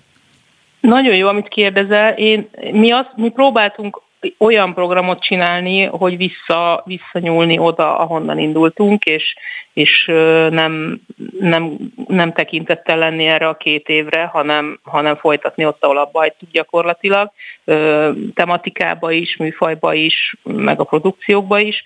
Szerintem, ami még, még egyébként rá fogja nyomni a bélyegét a készülő műsorokra, az, az a háborús helyzet, vagy ez a háborús fenyegetettség. Bizony, igen. De, de de azoknál a koncerteknél, vagy azoknál a fesztiváloknál, ahol, ahol jobban megy az, hogy mi a mainstream, ott szerintem sokkal nagyobb gondolkozni való van, vagy ahol a fiataloknál jobban pörög az, hogy éppen ki az aktuális kedvenc, hogy, hogy tényleg egy-egy adott zenekar az online térben mit futott ez alatt a két év alatt, és mekkora színpadra kell rakni, az, az szerintem nagyon nehezen belőhető. Úgyhogy, úgyhogy Igen, de ér, ér, nagyon nagy meglepetések történnek, pozitív irányba is látunk ilyet. Például a Carson Cove nekem tipikusan ilyen, hogy az, az mondjuk két és fél évvel ezelőtt azért valljuk be, hogy olyan nagyon nem, nem volt még sehol, és valahogy így a pandémia végeztével meg mint egy üstökös kilőttek, és ilyen meglepő számokat produkálnak. Pontosan. Igen. Hát igen, és ez oda-vissza is igaz szerintem, tehát lesz, lesznek nagy zuhanások is, akik, akik úgy fognak neki menni a koncertszezonnak, hogy hogy ott azt gondolják, hogy ott tartanak, ahol két éve tartottak, de, de hát főleg ez a 20 éves fiatal közönség nyilván hamar vált, és, és ami az online térbe előkerül, az, az a valós térbe is az lesz a kedvenc majd most nyáron. Igen, ilyen, ilyen kegyetlen az élet, és az előbb említetted ugye a háborút, itt volt ez a pandémia, ami tényleg talán a legdepressziósabb időszak a mi életünkben, talán senki se tiltakozik ez ellen, meg itt volt nemrég ugye a választások körül mindig előjön ez a, az acsarkodás, az is rányomja a hangulatot, de én eleve az, hogy az öt templom fesztivál szerintem egy nagyon erős ideológiai üzenet is. Öt templom, öt vallás, ez, hogy te összehozod ezt egy fesztiválban, az a konszolidáció irányába mutat. Neked egyébként fontos? Tehát az életben is híve vagy az ilyen típusú konszolidációnak? Én aminek feltétlen híve vagyok, az a párbeszéd. Tehát én azt gondolom, hogy úgy nem megy, nem megy előre a világ, hogy van két ember, két tábor, két csoport, két ország, teljesen mindegy, aki gondol valami mást, és ha ők erről nem beszélnek egymással, és nem vitatják meg a problémáikat, akkor, akkor ez egy megrekedt meddő történet.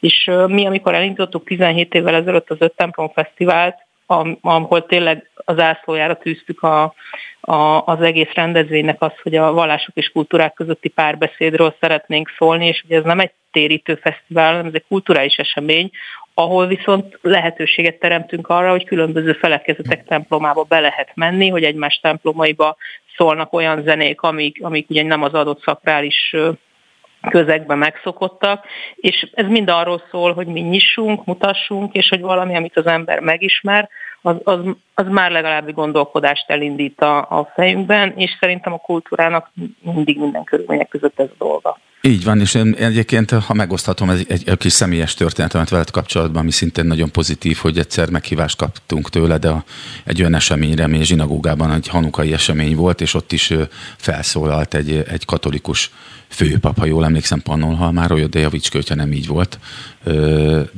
de vagy nem tudom, egy püspök lehetett, aki felszólt, és nekem...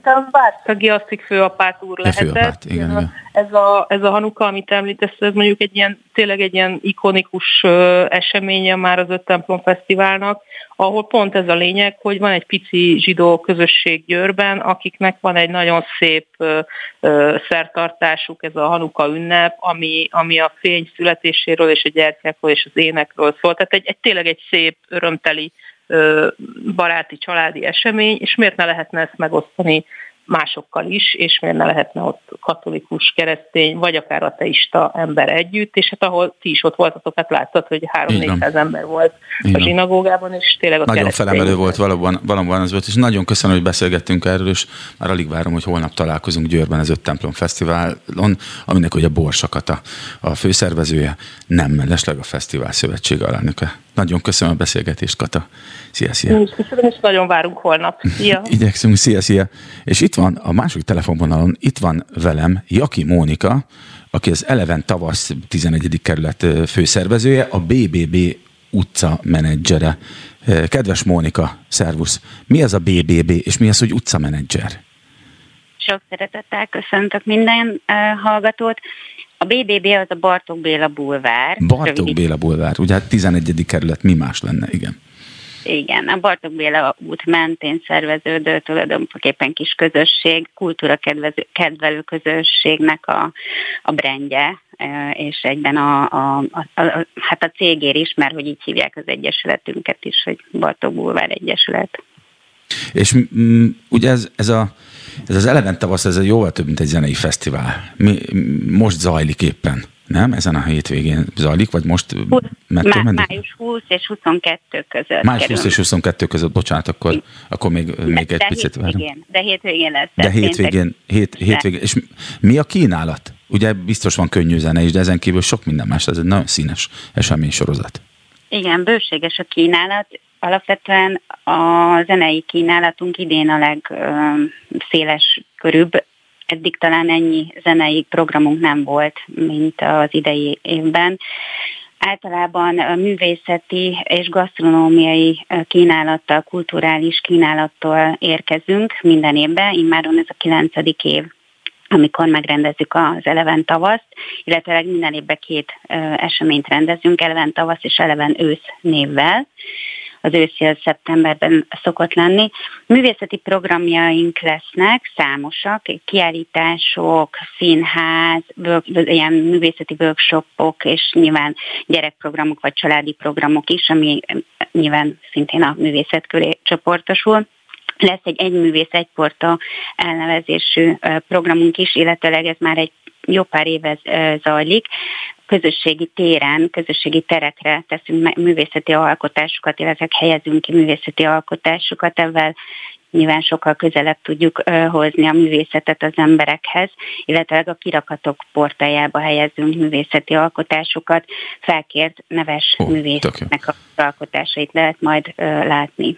Ez akkor tényleg egy összművészeti történés. Nyilván mivel ez egy budapesti, azaz magyar ö, esemény, és mondtad, hogy most különösen sok zenei program van. Fontos volt az, hogy magyar zenék, magyar művek hangozzanak el, magyar előadók jelenjenek meg?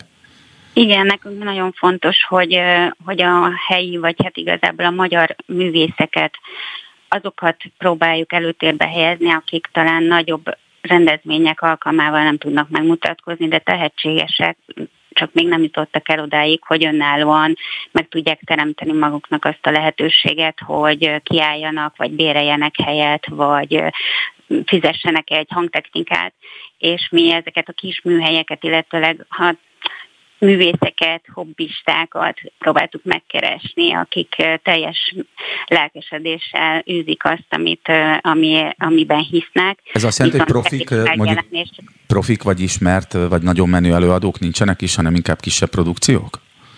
Kisebb produkciók vannak, de azért van számos olyan, ahol például 16-an, 18-an is fellépnek, oh. és ez a klasszikus műfajtól egészen a, a pop zenei műfajig uh-huh. mutat, és az hiszem, vagy próbáltuk a, próbáltunk arra törekedni, hogy minél, ebben is minél szélesebb skálán mozogjunk a zenei kínálatban. Lesz olyan zene, zenei csapat, akik a Gellért tértől a Gárdonyi térig sétálva fognak fúvos műfajban játszani. Lesznek olyanok, a, akik inkább ezt a latinos vonalat fogják képviselni és a Gárdonyi téren és a Gellérten is mind a két nap lesznek a zenei programjaink. Te a Bartók Béla Bulvár utcamenedzsere vagy. Ezt, te találtad ki magadnak ezt a titulust? Ez, ez főszervezőt jelent? vagy mit jelent? Azt, ne, azt nem mondhat akartam, vagy nem akartam mondani, hogy házmester, mert annyira lejáratott. Igen, meg hogy annak van egy ilyen negatív konnotációja, hogy a házmester az, aki be, be, bejelenti a hangoskodókat az utcán. igen, igen, igen, ezért nem akartam, de tulajdonképpen valami ilyesmi szerepem jutott itt a, a csapatban, és én vagyok az, aki felelek azért, hogy a helyeken, a helyekre eljusson az információ, a helyeknek a programjai időben megjelenjenek, a, a ilyen alkalmakkor, ami most az esemény, vagy egy ilyen ünnep, mint az Eleven tavasz, ennek az alkalmával én vagyok, aki a rendezvényt szervezem, menedzserem, és a minden nagyjából az én kezemben fut össze. Nem azt mondom, hogy mindent én csinálok, természetesen, de a, a koordinációnak a nagy része az nálam van. Hát ez a bizony van dolog. Még egy kérdésem van hozzád, hogy Nyilván. ugye ez egy összművészeti fesztivál, a képzőművészet, gasztronómia, zene, és ki tudja még mi szerepel három napon keresztül. Azért fogtatok ilyesmibe bele, mert az a tapasztalat, hogy könnyebben eladható egy ilyen összművészeti, összkulturális ügy, mint egy konkrét nagy, nagy név, vagy egy kulturális ágazat, mint, mint hogyha mond, tehát ez könnyebben eladható, mm. mint hogyha a Feneketlen tónát csinálnátok egy csak zenei fesztivált, mondjuk a mm. végére?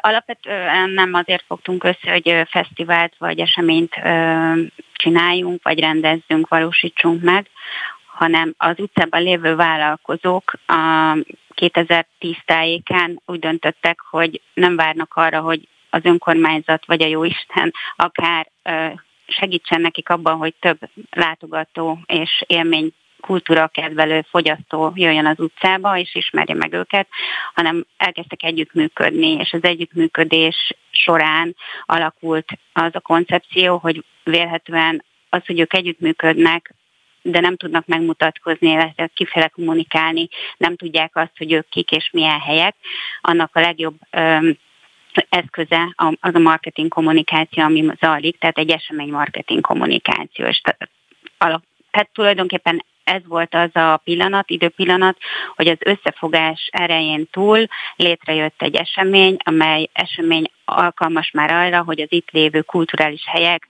ezen alkalmakkal, és nyilván az év többi napján is el tudják magukról mondani, hogy ők kicsodák, micsodák, mi van náluk, mit lehet fogyasztani, és jöjjenek azok a látogatók vissza, akik esetleg most az eleven tavasz idején erre tévednek, vagy, vagy tudatosan jönnek bizonyos programra. Van egy ilyen kis klub, egy kis kocsma, ami a Bartók Béla úton nekem kedvencem, és remélem nem rángatják meg a fülem, hogyha ezt itt most elmondom. Nem. Van ez az Óvóhely nevű hely, nekem nagyon Igen. szimpatikus. Nem tudom, hogy ott is lesz-e valami Le. esemény. Na, örülök. Lesz, pontosan az ötször született fiú című komédia lesz például, meg egy, meg egy másik esemény, és ez a verslágabak Nőtszorisnyában. Úgyhogy lesz, lesz színház, meg performanszok is lesznek, meg utcán is lesz olyan performance, amire szinte csak így az ember rácsodálkozik, mert hogy olyan flashmob-szerűen lesz. Kíváncsi vagyok, nagyon kíváncsian várjuk, ugye május 20-tól 22-ig az Eleven a 11. kerületben. Nagyon köszönöm, hogy a Bartók Bél Bulvár utca menedzserével, Jaki Mónikával beszélgethettünk. Köszönjük szépen, Nagyon Mónika. szívesen, én köszönöm a lehetőséget. Szia. És itt a stúdióban folytatom a beszélgetést, még egy-két perc erejéig, amíg ez a fél óránk nem. Ugye milyen gyorsan repül az idő? Kovács Nagyon. Adrián zeneszerző barátommal. Van egy-két kérdés, amit az első csak saját blokkunkban nem tettem föl neked, ebből az egyik nagyon fontos, ugye, amíg ez az esemény zajlik, ez az eleven tavasz, közben az országban sok más helyen, ugye, ahogy, ahogy jobb az idő, nagyon sok ilyen, ilyen típusú rendezvény, például Szegeden tudom, hogy a, a Szeged napja rendezvény sorozat, az szintén ez a hétvége, az is nagyon sok hasonló, ehhez hasonló programmal, és sokszor érzek egyébként színházban illetve nem, bocsánat, popzenében is, meg könnyűzenében egy ilyen vidék főváros különbséget, vagy valami szembenállást. Színházban érzel ilyet? Mert popzenében, pláne mondjuk az underground szcénában nagyon egyértelmű különbségek vannak. És azért teszem fel neked ezt a kérdést, mert te két jelentős budapesti színháznak is dolgozol, de most te dolgozol vidéki színházaknak, sőt, határon túli, például új vidéki színháznak. Érzel, érzel lényeges különbségeket?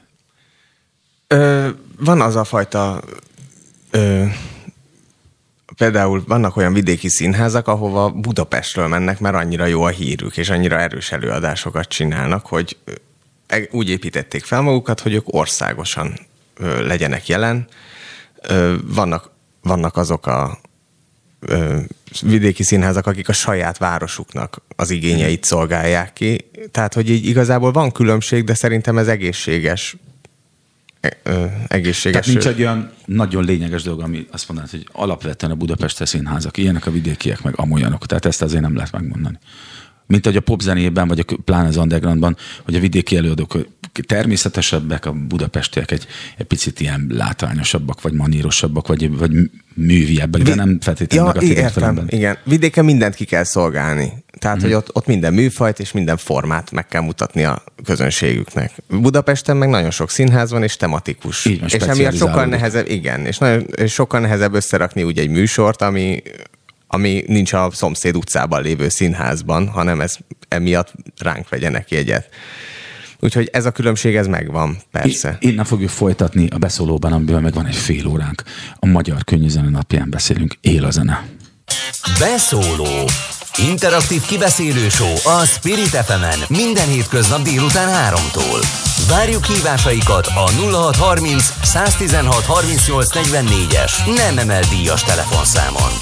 A mikrofonnál Cutor Zoltán és vele szembe ül Kovács Adrián zeneszerző karmester, az Operett Színház és a Víg Színház szerzője, karmestere, és itt van velünk a stúdióban végre Nagy Szabolcs, a Fülesbagoly Alapítvány elnöke, hogyha már lehet, akkor elmondom rá, vagy őt is leelnöközöm. Ő a Fülesbagoly blog tulajdonos, az index, még mindig az Indexen elérhető, ugye a, igen, a, igen. a blogotok. Te vagy az atya a a magyar könnyű napjának, ami a mai napon van, ez az, és az a mai nap mottoja, hogy él a zene.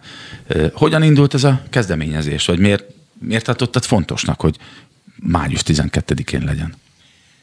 Üdvözlök mindenkit! Ja, alapvetően ez a nap arról szól, hogy a, magyar zene, a magyar könnyű zene, a szerzők, a, a, az együttesek, előadók előtérbe tolása, és valamennyire reflektál az elmúlt két év pandémiás helyzetére. Legyen bármiféle probléma vagy baj a zene, a magyar zene az él és élni fog.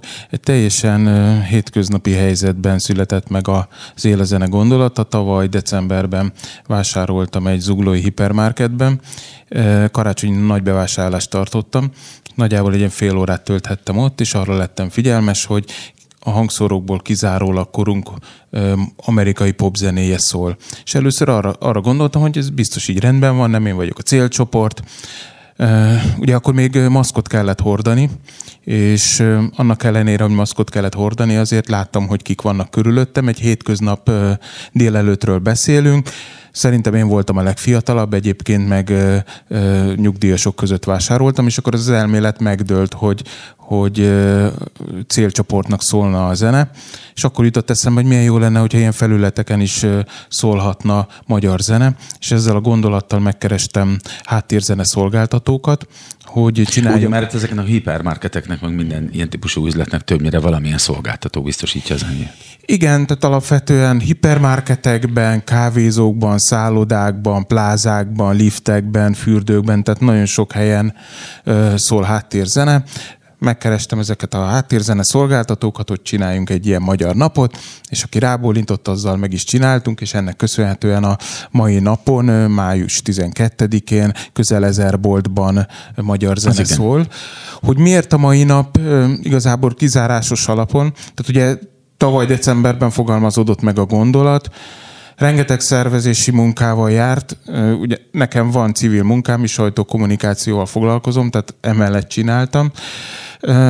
Igen, mi is onnan ismerjük egymást. Igen, igen, leghamarabb májusban lehetett. Két oka volt az időpontnak. Az egyik az az, hogy, hogy nem szerettem volna, hogy bármi köze is legyen a politikához, tehát a választásoktól minél távolabb. A másik, ahogy említettem, kizárásos alapon. Tehát, hogyha megnézed a Wikipédián, hogy mikor milyen napok vannak, akkor a 365 napból mondjuk 360 nap van valami fontos évforduló, vagy világnap, és egyetlen egy napra sem szerettem a férfi volna. nyakrák szűrés világnapja. igen, igen, tehát, hogy egyikre se szerettem volna rászervezni. De, de ilyen, ilyenünk van, hát nyilván te is tudod, meg talán még annak idején sajtózhattál is ebből sok mindent, amikor elindult a Magyar Dalnapja kezdeményezés, ugye Presser Gábor indította el, és ő azt mondta, nem tudom miért mondta, de ne, azért nem volt rossz ötlet, hogy szeptember második hétvégére, egészen pontosan szeptember második vasárnapjára tette a Magyar Napját, mert a tapasztalat szerint akkor mindig jó idő van, uh-huh. és mhm. lehet eseményeket szervezni. Hogy nem gondoltad, hogy, hogy, hogy például a Magyar Dalnapjásokat megkeresed, és azt mondod, hogy akkor legyen ez szeptember második hétvégéje, és, és amellett, hogy akkor es, zenei rendezvények vannak, szóljon mindenhol, uh-huh. például a hipermarketekben is szóljon magyar zene. Gondoltam rá, és minek után gondoltam rá, ez meg is történt. Aha. Tehát beszéltem a Magyar Dal napja szervezőivel. A Magyar Dal napja gondolatot, illetve megvalósítást, azt én nagyon nagyra tartom. Azt is látom, hogy az utóbbi években már nem túl aktívak. Ez, Sajnos igen. Igen, Nekem igen. Is tehát, ez, a tapasztalatom. ez, ez, ha jól tudom, akkor erre az évre is igaz. Abban maradtunk, hogy sok sikert kívánnak ehhez az élazene uh-huh. kezdeményezéshez, és üdvözlik. Uh, ugye nagyon sok, nagyon sok résztvevő, majd támogató, uh-huh. ugye sajtóközleményben is, például a Spirit FM is uh-huh. részt vesz ebben a kezdeményezésben, és nagyon sok más rádió, médium, vagy, vagy elárusító hely az országban, hogy mondtad, hogy ezer vagy ezer fölötti, hogy Oké, okay, valakit megkeresel, és azt mondja, hogy jó, azt talán nem szorul magyarázatra, hogy valaki miért vesz ebben részt aki, aki elutasító volt, vagy érdektelen, az, az mondott bármi indokot is erre, hogy aki nem volt hajlandó részt venni, pedig evidens lett volna, hogy részt vegyen ebben az ügyben, vagy kezdeményezésben? A megkeresetteknek nagyjából a 90%-a igent mondott, uh-huh. tehát elég jó az arány. Én igyekszem úgy élni a, az életemet, hogy annak örülök, ami van, és nem amiatt kesergek, ami nincsen. Ö, voltak, akik ö, ö, többedik megkeresésre sem ö, válaszoltak. Tehát inkább ez volt, hogy nem, nem jött vele, tehát nem elutasítás ö, volt? Vagy? Volt elutasítás Tényleg? is, igen. De igen, erre neki, nyilván nem akarok ezen lovagolni, tehát uh-huh. nem akarom, hogy fél órát beszéljünk, csak hogy, hogy aki egy ilyen én nem, nem egyrészt nyilván ártalmatlan kezdeményezés, másrészt pedig nagyon, nagyon is dicséretes cél, uh-huh. hogy milyen indokra hivatkozva mondja azt, hogy bárki is Magyarországon, aki érdekeltem úgy a magyar könyvzenében, a, nem, a nem válaszok, a nem válaszok közül a leges legtöbb, nagyon nagy arányba egy kultúrált válasz érkezett.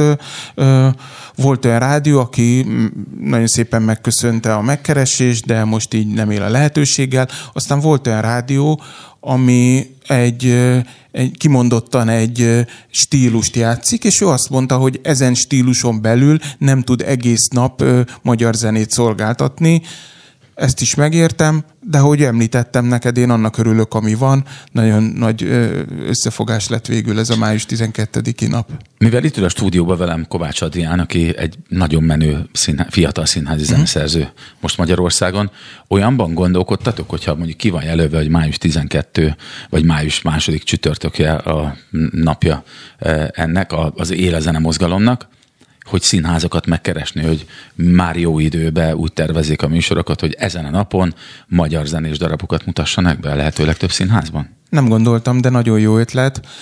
Javaslom, hogy tényleg, fel a tényleg jó ötlet. Tehát, hogy ugye alapvetően úgy indult ez, hogy a Magyar Könnyű Zene napja, és te, múlt hétfőn hirdettük meg ezt a programot, addig is voltak már rádiós partnerek, és azóta olyan átlagosan napi kettő rádió jelentkezik be, hogy szeretne csatlakozni, de előtte is úgy volt, hogy Magyar Könnyűzene napja, de amikor azt mondta a, a klasszik rádió, hogy szívesen csatlakozna, akkor azt mondtam, hogy természetesen. A Dik rádiónak, meg a Dik TV-nek is azt mondtam, hogy természetesen gyertek, tehát hogy legyen ez egy uh-huh. összügy, egy nagy ügy, és, és tök jó ötlet, amit mondasz majd műsor után létszi a telefonszámodat. Hm. Na látjátok, látjátok, hogy mire képes egy beszóló itt a Spirit FM, pláne, hogyha én vezetem. Na, Eszembe jutott az, hogy, hogy lehet, hogy a hallgatókat képbe kéne hozni azzal, hogy ez miért lehet fontos, hogy azokon a helyeken, akár több ezer helyen is, ahol háttérzene szól, vagy háttérzene szolgáltatás működik, magyar zene szóljon. Szabi, el tudod ezt mondani, vagy, vagy segítsek én megvilágosítani a hallgatókat? Mondd légy szíves, aztán én is elmondom a gondolataimat. Ugye, ugye arról van szó, hogy azok a helyek, akik védett műveket használnak, már pedig nyilván könnyű zenék része olyan, akinek az alkotója még él, vagy de legalábbis az alkotója és az előadója nem, nem távozott el még az élők sorából 70 éve, az védett műnek minősül, ez azt jelenti, hogy ezeket bizony jogdíjat kell fizetni. És nagyon nem mindegy szerintem, hogy a magyarországi bármilyen vendéglátóhelyen, bármilyen üzletben, vagy fodrászatban, vagy akárhol, ahol alkalmazott zene történik, ott az ott megszólaló zenék repertoárja az milyen, hogy is mondjam, hogyan tagozódik a magyar és a külföldi szerzők között. Már csak azért, hogyha magyarok vagyunk, és nyilván nagyon-nagyon sok kedvelt magyar zeneszám van, tényleg mindenféle stílusból, akkor minden, nem hiszem, hogy valakinek rossz érzése van attól, hogyha, hogyha ez inkább a magyar szerzők, pláne a pandémia két év után magyar szerzőkhöz jut. Ha még ezt kiegészítenéd valamivel, akkor öröm, örömmel veszem. Szabi. Igen. Azt gondolom, hogy ez egy plusz felület, egy nagy felület a, a boltokban való jelenlét, illetve ugye én az, azt is várom az élezene mozgalomtól, hogy lehet egy olyan utóhatása, hogy azok a magyar dalok, ami most a, az élezene kezdeményezés által bekerültek rádióba, üzletekbe, háttérzene szolgáltatókhoz, azok benn is ragadnak nyilván nem De várható. Amen. Nyilván nem várható el, és nem is fog megtörténni az, hogy holnap, meg a következő napokban, hetekben, hónapokban kizárólag magyar zene fog szólni ezeken a helyeken, de, de van bennem egy ilyen remény, hogy, hogy több magyar zene lesz. Ehhez még Adrián, van egy pici igen? gondolatom. Most, el, mint nagy musical mániákus, először voltam Londonban, ahol minden liftben, minden aluljáróban, mindenhol a színházaknak a plakátjai vannak. Tehát, hogy annyira a turizmust lendíti föl, hogy na mi van most Londonban, és mi a színház. Moziplakát nincs, ami ugye globális. Igen, és, igen. De az az övéjük, a musical műfaj, meg a színház, az ottani, a West színház. És ez egy tök jó dolog, hogy a magyar magyar zenét hallanak, akár a mi turistáink is, akik itt vannak, és csak magyar zene szól. Akár egy szálloda liftjében is. Igen, igen, igen, igen, mert az valahogy ez, ez viszi tovább az élményt, aki nálunk jár. Tehát ez nem csak nekünk, hogy mi magunkat megismerjük, hogy egyáltalán kik kik alkotnak itthon, hanem hogy az ki lehet ezzel tágítani. Igen, ezzel fontos, a... mert egyrészt rajtunk kívül senkit nem érdekel, hogy ezzel foglalkozzunk, és persze én szeretem nagyon George Michael-t, de, de a bármelyik szállodába, ahova mondjuk utazunk, én nem, nem biztos, hogy jobban örülök egy George Michael számnak, mint hogyha hallok mondjuk egy Polany Massifot, vagy egy Carson Comet, Igen.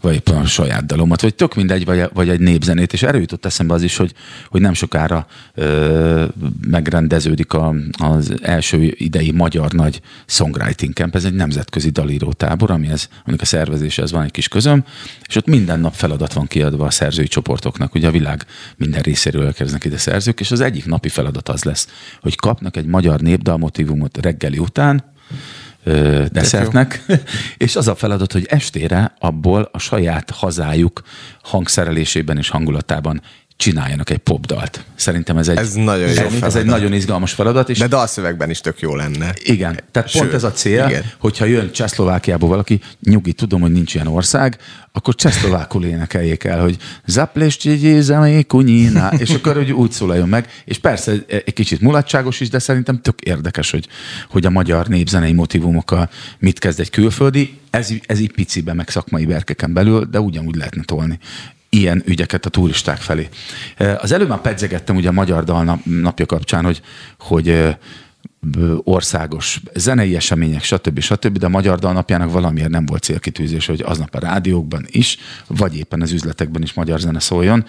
Eh, Ti pedig, ha jól tudom, külön zenei eseményt, vagy élő zenei eseményt nem terveztetek. Hogyha fönnmarad ez a törekvés, akkor, akkor tervezitek, hogy mondjuk jövőre ezt kapcsolódjanak zenei események is. Szerintem tök jó lenne, hogy az ország több pontján kapcsolódnának zenei események is. ehhez. Ez is, tehát sok minden benne lehet. Amikor én tavaly decemberben ezt az ötletet így kitaláltam, és elkezdtem szervezni, akkor úgy voltam vele, hogy sikerüljön jól 2022. május 12, tovább nem gondolkodtam. Most már azt látom, hogy, hogy nagyon sok pozitív visszajelzés van, és erre a sok pozitív vi- visszajelzésre lehet alapozni a jövőt illetően, tehát akár ez is benne lehet. Egyébként nem szándékoltan, de a kezdeményezésben szerintem az szerencsés, hogy egy ö, Covid biztos program. Tehát E, igen, itt, mondjuk, itt, igen. itt nincs mit eltörölni. Igen, de talán, hát nem, nem nyilván azok után, hogy mi történt, olyan nagyon, nagy, vagy nagyon bátor jóslatokban nem mennék bele, de talán nem lesz még egyszer olyan tragédia. mint Nagyon ez a- remélem. Mint az a nagyon, nagyon nyomorult két év volt. E, Ez azt jelenti, hogy, hogy alapvetően te nem is gondolkodtál hagyományteremtésben, csak egy egyszeri alkalomban, és most fogalmazódik meg benned az, hogy mi lenne, hogyha hagyományteremtő szándékkal folytatnánk ezt, a, ezt az ügyet? Ezt az él a zene? Abszolút, tehát Ügyet. Amikor megfogalmazódott bennem a gondolat, akkor azt tudtam, hogy ennek a kezdeményezésnek elengedhetetlen része az, hogy háttérzene szolgáltatók csatlakozzanak. És ha azt mondták volna egy emberként, hogy nem, akkor ez az ügy valószínűleg elbukott volna. Tehát ezért a legelején én nem tudtam azt mondani, hogy ez ö, minden évben lesz. Ahogy bővült a történet, akkor, akkor láttam azt, hogy, hogy, hogy ennek sikerei jó alapot hatna, adhatnak egy, egy folytatáshoz. és már bőven túl vagyunk a nap felén, és hát az adás felén meg pláne bőven túl vagyunk, még van egy bő 10 percünk, de hogy hogy látod így most délután 3 4 kor a, a Magyar Könyvzene napját, hogy ez egy, ez egy sikeres ügy volt? Nyilván az alapján tudom megítélni, amilyen impulzusok érnek, több csatornán keresztül érnek. Az egyik az az, hogy ahogy említettem neked, a meghirdetése óta átlagosan napi két rádió csatlakozik. Ez sikeresnek mondható. Tegnap hat idén, vagy a mai napon pedig öt interjút adtam a témában. Az igen. Közel 30 interjúnál járok. Tehát a médiát is érdekli ez a dolog. Igen, így. igen, és akkor ugye ezen túl még az ügynek vannak nagy követei, akik szintén mindenfele nyilatkoznak. Arra leszek majd kíváncsi, Az hogy... miben áll egy nagykövetség? Mert ugyan az adás elején mondtam, de még Mhm. egyszer felsorolhatjuk őt, ugye, ugye Bagosi Norbert, a Bagosi Brothersből, Harcsa Veronika, Sobloher Barbi, aki a Blaha Louisiana frontember, és Tariska Szabolcs szövegíró a nagyköveteitek. Általam négy nagyra tartott művészt kértem fel a nagyköveti címre. Ez azt jelenti, hogy arcukat, nevüket adják a kezdeményezéshez, és a social media felületeken és a sajtóban népszerűsítik a, az él a zenét. Ö, Visszatérve a, a, az előző gondolatra, tehát majd azt kell látni, hogy a háttérzene szolgáltatók, illetve azoknak az ügyfelei, és azoknak a vásárlói hogyan reagáltak a, erre a napra. Ez majd a következő napokban fog kiderülni, kíváncsian várom én is ennek az eredményét. Egy apró megjegyzés meg ehhez a háttérzenei szolgáltatókhoz, mivel az előbb ugye megosztottuk a hallgatókkal is, hogy, hogy ez egy ilyen jogdíjas dolog, tehát valamiféle jogdíjat kell fizetni ezeknek a felhasználóknak, hogy azt tudom, tehát egy napi renden van az a kérdés is, hogy azoknak a háttérzenei szolgáltatóknak, akik csak magyar zenét, vagy jelentősen, jelentősen több magyar zenét e, szolgáltatnak, azoknak jogdíjfizetési kedvezményt is felajánl majd a közös jogkezelő, és szerintem ez is egy, egy Nagyon fontos nemzeti igen. elköteleződés. Abszolút. Vagy ügy. Egyébként azt, azt kapod így a szakma felől, te is ugye Nagy, Nagy Szabolcs, csak ennek az egész ügynek, az élezenének, a, illetve a Magyar Könyvzene napjának a, az ötlet gazdája. Ugye te sajtózol több könyvzenei produkciót, sőt, még van olyan, aminek menedzsere vagy szervezője is. Vagy hogy az, az jött el, az jön felét, hogy ez a Covid őrület újra rendezte a fogyasztási szokásokat is? Vagy mi a tapasztalat, mi jut el hozzád ebből? Én azt látom, hogy meglehetősen vegyes a kép, tehát azt kimondhatjuk, hogy a Covid miatt betérdelt a, a magyar szakma, a magyar zenei szakma, a magyar könnyű zenei szakma, és próbál lábra állni. Az látható, hogy, hogy budapesti szabadtéri helyek már szépen működnek, miközben vidéki klubok még küzdenek a, az életükért. Szerintem az is sokat mond, hogy, hogy nagy múltú fesztivál az idei évben több korábbi kis színpadát törölte is annak programját, gondolom költséghatékonyság miatt, tehát még van hova felállni. Az előbb Borsokatával beszéltünk, aki ugye az öt templom fesztiválnak a főszervezője, uh-huh. és a Magyar Fesztivál Szövetségnek is az elnöke, és ő is a, e, hasonló tapasztalatokat osztott meg, hogy ez az utolsó pillanatban való jegyvásárlási szokás, ez sajnos nagyon, nagyon felerősödött, és ugye az Adrián mesélt, hogy színházak is hasonló problémákkal küzdenek. Így van teljes, teljesen aznap last minute azt vadásszák. Hát mi korábban ugye egy Igen. ilyen eseményre akár hónapokkal előre elkelt az összes egy, és megnyugtatóan hátradőltek a szervezők, most tényleg utolsó napi egyvásárlás van. Aztán persze lehet, hogy teltház, tehát nekem személyesen van a Csúlya Imrés estemmel egy ilyen tapasztalatom, nem olyan nagyon régről Miskolcról, hogy egy héttel az esemény előtt Miskolci Művészetek Házában volt egy előadásunk, és egy héttel az igazgatónő le akarta mondani az esemény, hogy nem, mert négy négyes jegy fogyott el. Az igen. Majd pénteken szólt így pánikszerűen, hogy eladtunk minden egyet, gyertek mindenképp, gyertek, mert eladtunk minden egyet. Tehát gyakorlatilag az volt, hogy az utolsó pillanatig ott is kivártak az emberek, igen. mert ez alatt a két év alatt, ha egyáltalán volt valamilyen rendezvény, akkor sajnos nagyon sokszor futottunk bele abba, hogy megvettük a egyet, és hát egy, egy nappal, egy héttel is, van, igen. Igen, hogy sajnos mégse lesz semmi, és akkor majd visszaváltani meg minden, és akkor inkább kivárnak. Az előbb kérdeztem, hogy színházasokkal terveztél együttműködést, és mondtad, hogy ez egy jó felvetés. Ja, ja. Aztán kérdeztem azt, hogy a Magyar Dal napja mintájára, akár élőzenei rendezvényekkel, de ahhoz meg nyilván rendezvényszervezőkkel, fesztiválszervezőkkel, klubokkal kell felvenni a kapcsolatot. Velük történt-e ilyen kapcsolatteremtés, vagy egyelőre nem is volt ilyen szándék? Én azt gondolom, hogy ennek az élezene kezdeményezésnek abszolút van ö, ö, hova fejlődnie, és, és van kifutása. A, az első körben, most már nevezhetjük így, hogyha, hogyha lesz jövőre is, tehát az első körbe, ami a kapacitásba belefért, megkeresés szempontjából mhm. az megtörtént. A jövőben akár színházak, fesztiválok, tehát elég sok minden megtörténhet. I- ilyenkor, ugye te tehetségkutatókat is szervezel. Igen. Ilyenkor lehetőséget kapnak azok a zenekarok is esetleg megjelenni, amikor csatlakozik több rádió, vagy Abszolút. több szolgáltató, hogy a tehetségkutatón feltűnt előadóid, vagy azok az előadók, ami, amilyen tehetségkutató, te, tehetségkutató te szervezel, és ott feltűnnek, hogy azoknak a művei bekerüljenek ebbe a kosárba, amiből Abszolút. lehet válogatni? Készítettünk egy meglehetősen hosszú dallistát az Él a Zene napra.